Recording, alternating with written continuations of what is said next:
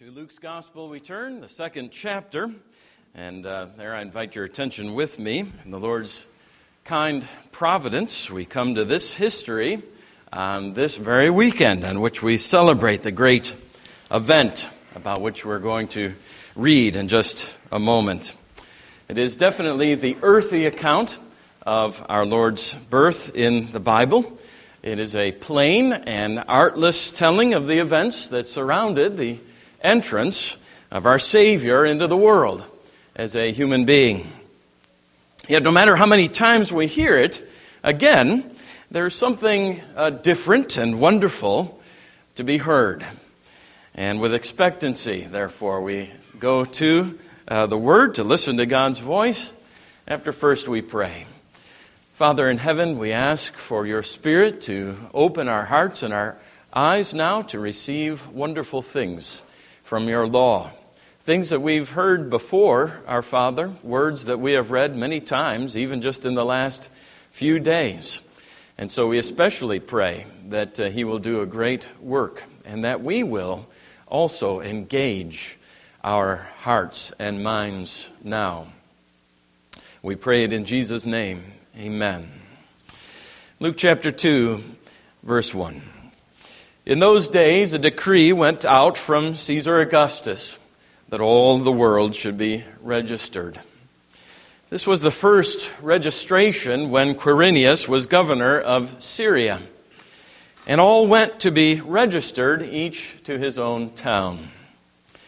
And Joseph also went up from Galilee, from the town of Nazareth to Judea, to the city of David, which is called Bethlehem because he was of the house and lineage of David. To be registered with Mary, his betrothed, who was with child. And while they were there, the time came for her to give birth. And she gave birth to her firstborn son, and wrapped him in swaddling cloths, and laid him in a manger, because there was no place for them in the inn. And in the same region, there were shepherds out in the field keeping watch over their flock by night, and an angel of the Lord appeared to them. And the glory of the Lord shone around them, and they were filled with fear. And the angel said to them, Fear not, for behold, I bring you good news of a great joy that will be for all the people. For unto you is born this day in the city of David a Savior, who is Christ the Lord. And this will be a sign for you. You will find a baby wrapped in swaddling cloths and lying in a manger. And suddenly, there was with the angel a multitude of the heavenly host praising God and saying, Glory to God in the highest and on earth peace among those with whom he is pleased. When the angels went away from them into heaven, the shepherds said to one another, Let us go over to Bethlehem and see this thing that has happened, which the Lord has made known to us. And they went with haste and found Mary and Joseph and the baby lying in a manger.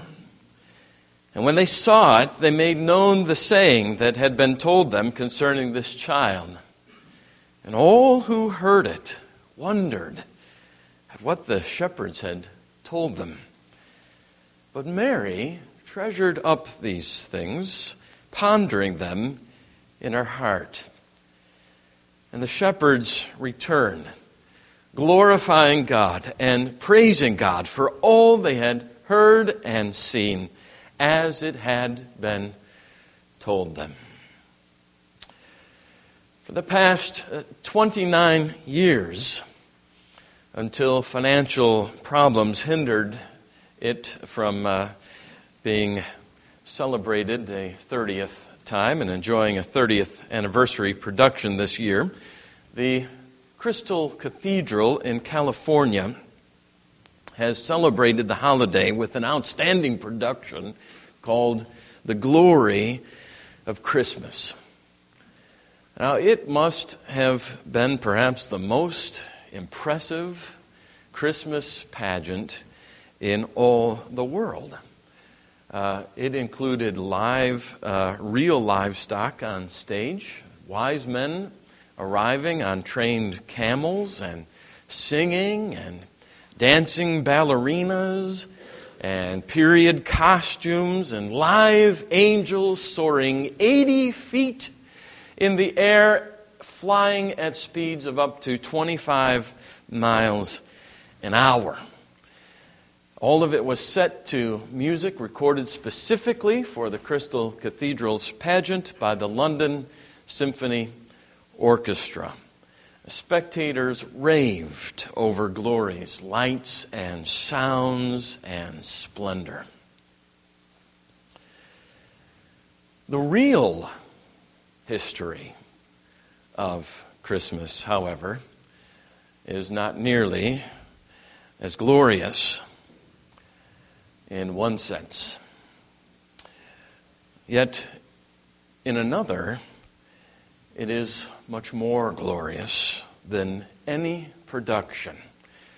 London Symphony Orchestra, notwithstanding, could ever capture and convey, no matter how well funded or carefully choreographed. Consider this morning with me the real glory of Christmas. It all started very ingloriously, actually.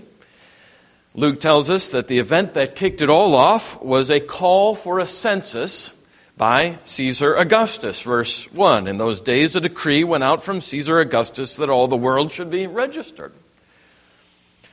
Now, Augustus, no doubt, uh, thought that this was a pretty uh, glorious thing.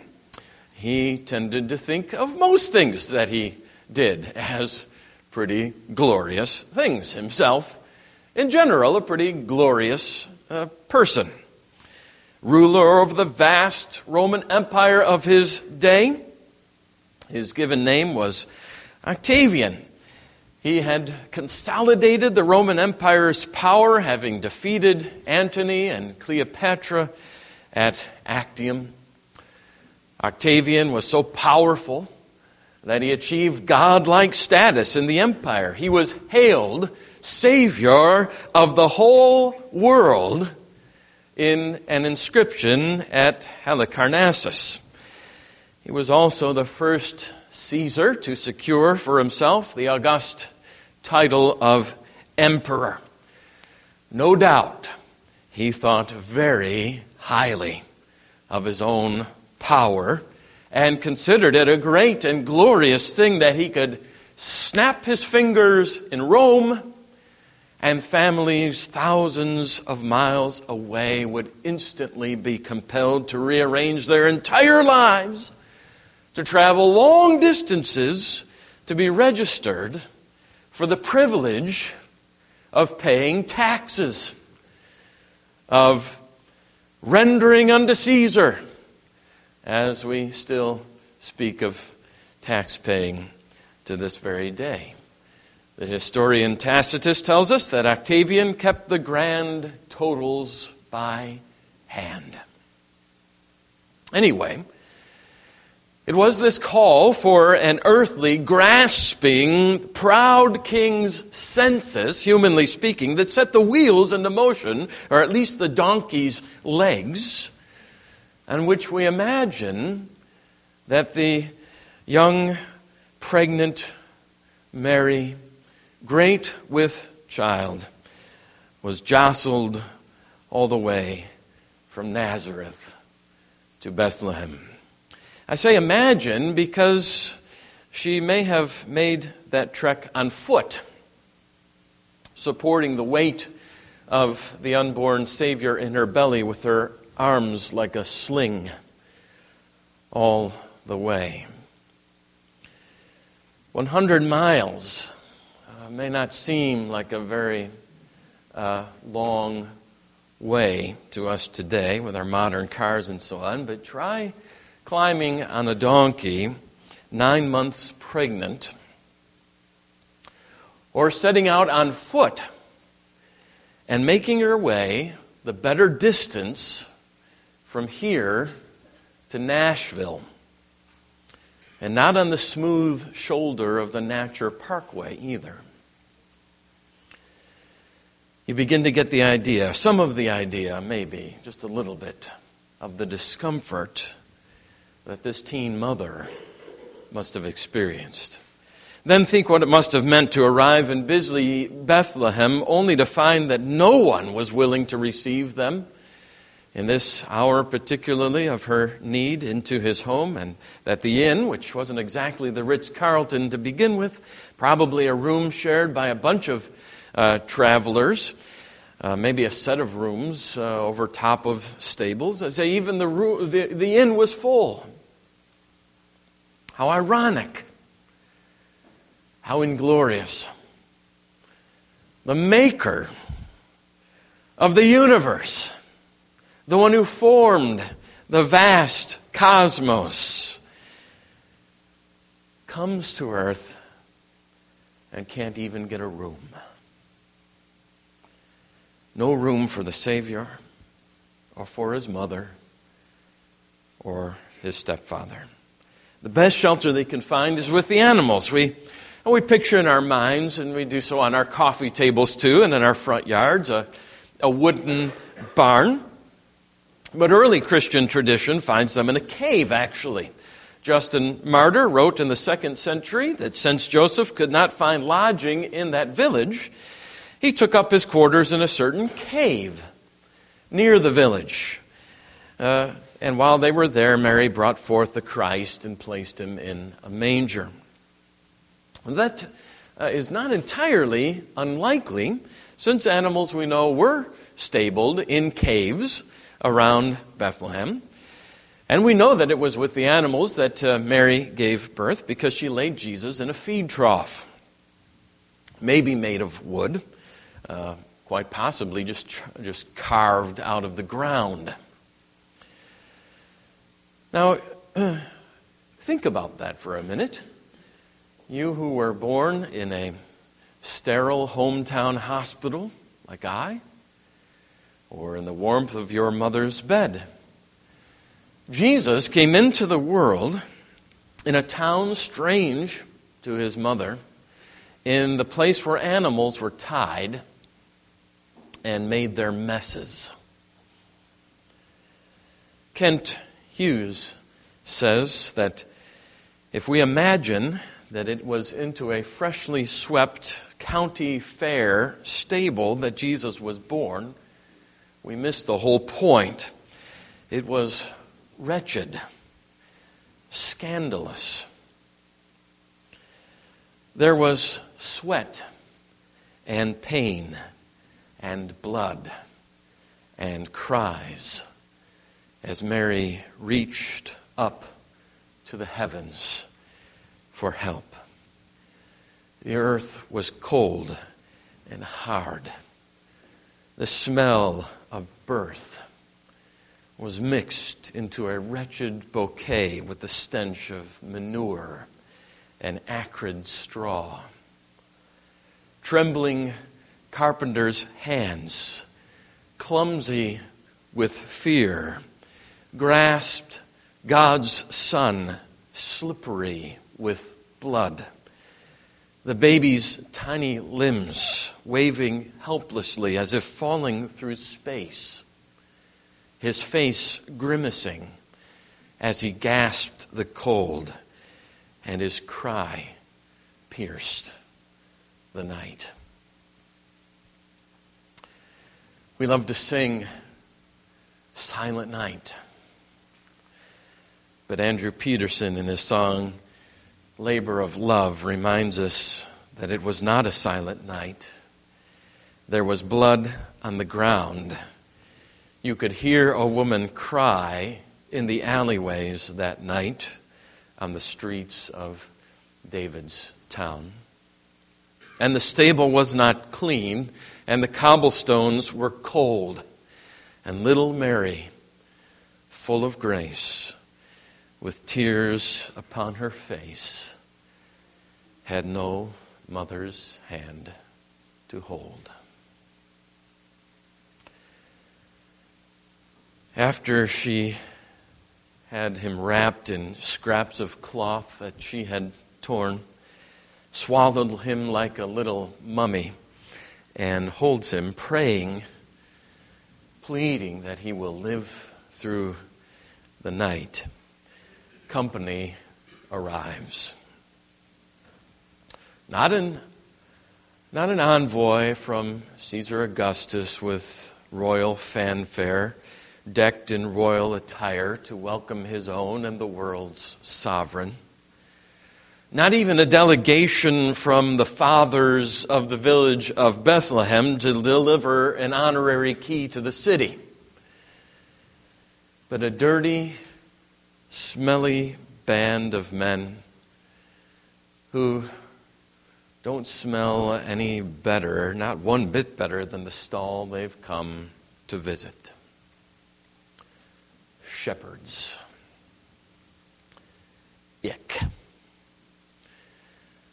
The low lives of that culture, perpetually unclean, religiously speaking, because of the nature of their work, untrustworthy by reputation, known for their uncanny ability to confuse what is mine with what is thine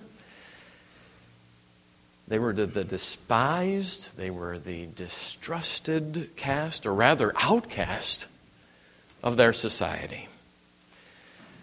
You know Joseph's manly and paternal instinct upon spotting them, receiving them, must have been to hide what little they had brought with them and to stand guard over his wife, over his betrothed, and the child. His hand tightened its grip on his staff when he saw them coming. We've cleaned them up, these shepherds, and made them very sterile fellows and even an admirable lot. They were anything but. If you were the first to read Luke's account. If you had been the first to read this gospel and reach verse 8, where Luke says there were shepherds in the same region keeping watch over their flocks by night, your instant response would have been to say, So what? Who cares?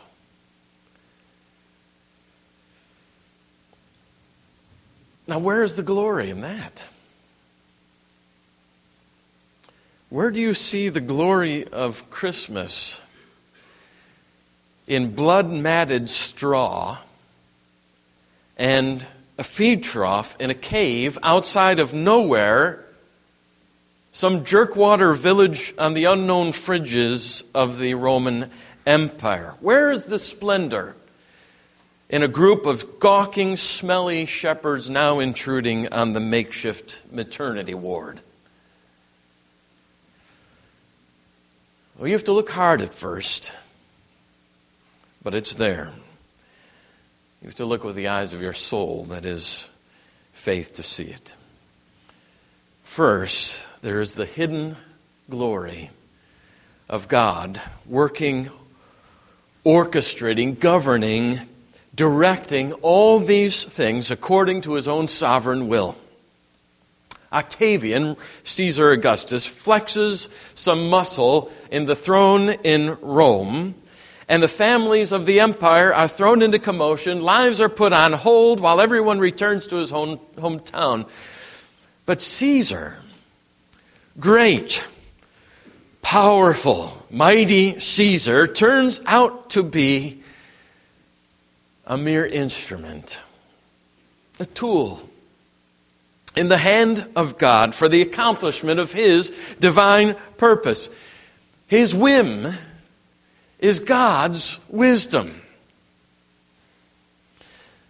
Some 700 years before, a prophet by the name of Micah had prophesied the day when salvation would appear in Bethlehem. But you, O Bethlehem Ephrathah, who are too little to be among the clans of Judah, from you shall come forth for me one who is to be ruler in Israel, whose origin is from of old, from ancient days.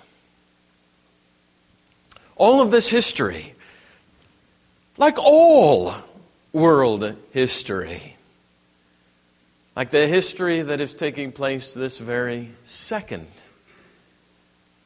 All rulers, all kingdoms, all powers, all events, calamitous and comforting, malevolent and benevolent, woeful and wonderful, are part of the great tapestry of God's perfect plan being woven before us even this day. I want you to see that glory, dear flock, because your own history and your own lives today are part of that great tapestry, that same grand design of God's. God is accomplishing His glory in your life today, just as surely as He was bringing about His own glory through Caesar and Joseph and Mary and the shepherds. He's on the same throne today, still ruling all things for your good and for His glory. You may not see that glory today. I, I, admit that to you. It's muted to your view, even hidden. You don't see it. Joseph, you know, he didn't see it either.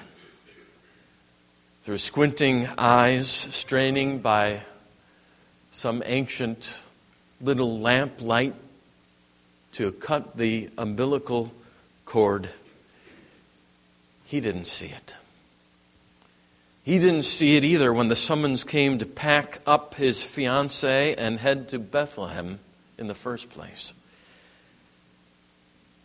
But it's precisely, you see, precisely in the daily round of things, in the day to day events, in the very small events of your life, the flat tire, the sudden change of events in your life, that phone call, that traffic jam, as well as in the great seismic shifts in world power, that God is working out his purposes. This little family, swept up in the tide of Rome's whim, there's a little child, unknown, unrecognized by the world, who in due time would turn the world upside down and be Rome's own demise, too. What Mary prophesied in her Magnificat that we read a few weeks ago has now begun to come true. He has shown strength with his arm. He has scattered the proud in the thoughts of their hearts. He has brought down the mighty from their thrones and exalted those of humble estate. Phil Ryken puts it this way he says that God was taking Caesar's pawns and moving them to checkmate so that the real Savior of the world would stand alone as the King of Kings. The irony is not lost on David Gooding either, who writes this For Augustus, the taking of censuses was one of the ways he employed to get control over the various parts of his empire. Uh, but, and here's the irony of the thing, in the process, as he thought of tightening his grip on his huge empire, he so organized things that Jesus, son of Mary, son of David, son of God, destined to sit on the throne of Israel and of the world, was born in the city of David, his royal ancestor. This was meant to be a great show of Caesar's power, and these events instead proved to be the demonstration of the supremacy of God's sovereignty. That, my brothers and sisters, is, is the glory of God that boils just under the surface of this history and that continues to do the same today. You read in the paper last week, perhaps, that According to the Pew Forum's report to the European Parliament, Christians face some sort of harassment in as many as two thirds of all countries, some 133 states.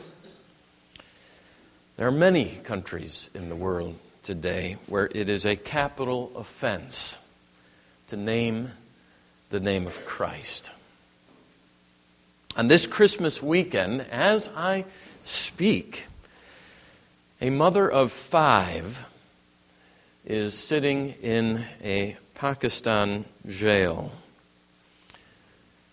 Asia Bibi is awaiting execution on charges of blasphemy because she tried to bring some water to Muslim neighbor women who were working in the field. Now, joined to Asia's face the unnamed faces of men and women, thousands of them right now in prison for their faith in Christ. Many of them are being tortured this very minute. It's hard to see the glory of God in that. But if you look closely, you can see it.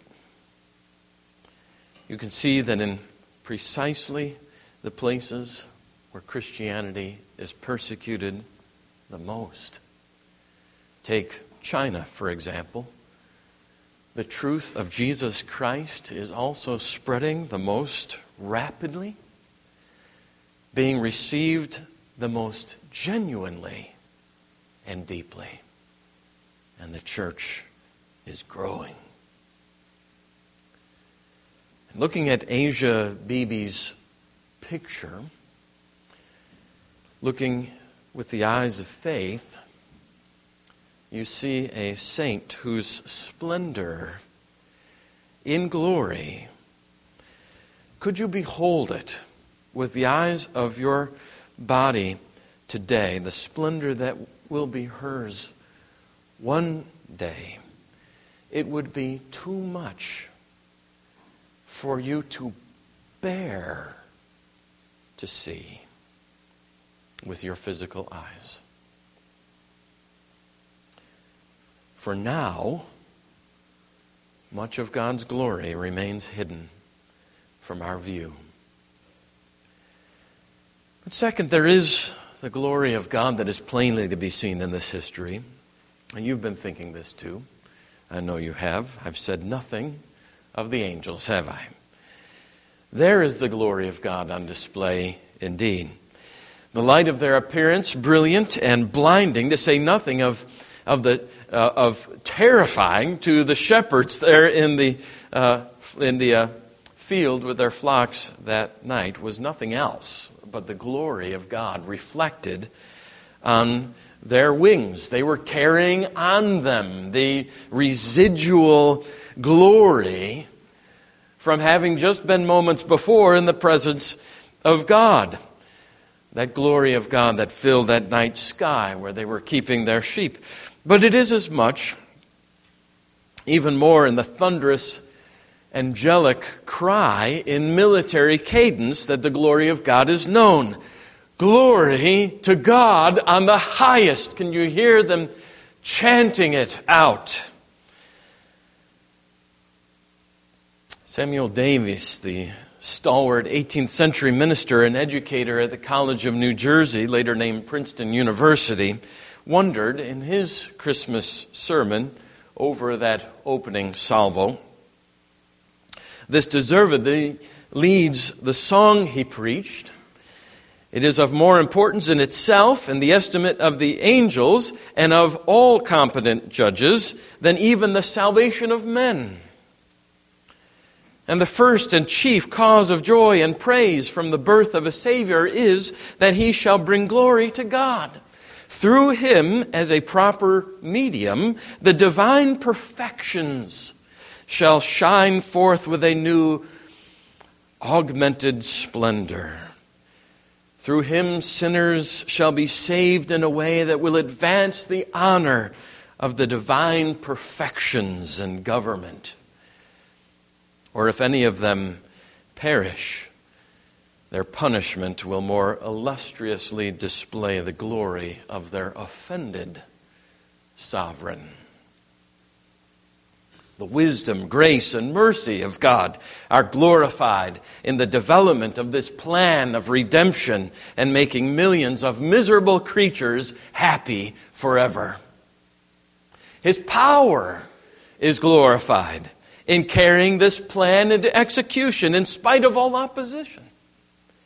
His justice is glorified in the atonement and satisfaction made for the sins of men by an incarnate deity, and in the righteous and aggravated punishment executed upon those that obstinately reject this divine Savior and therefore perish without the least shadow of excuse. Oh, what wonders he continues, does Jehovah perform in prosecution of this method of salvation? What wonders of pardoning mercy and sanctifying grace? What miracles of glory and blessedness does he form out of the dust and the polluted fragments of human nature? What monuments of his own glorious perfections does he erect through all the extensive regions of heaven? From these wonderful works of His, the glory of His own name breaks forth upon the world of angels and men in one bright, unclouded day, which shall never be obscured by night, but grow more and more illustrious through the endless ages of eternity. Reverend Davis was right, of course. God's glory continues to spread every day with every Christmas that comes and goes, as this one has. For another year, God has moved, has directed all things, all powers, all men, all hearts and in every continent, the gospel has gone into more places. The light has penetrated more of the darkness. More hearts in every place in the world in the past year have been touched by the gospel, have been brought into the kingdom than ever before. And will continue that way into the next year. The modern day Caesars of the world, whether they know it or not, whether they're willing to be so or not, whether wittingly or unwittingly, are simply serving the purposes of God, are fulfilling His perfect plan. In all of history, including your little, obscure, unknown life and mine is marching inexorably toward a day when, with your physical eyes, the eyes of your body, now I'm talking about, perfected and made imperishable, you will see the glory of God in such fullness and splendor as will render the stunning light of those angels that filled the shepherd's sky outside of Bethlehem to a mere glimmer by comparison.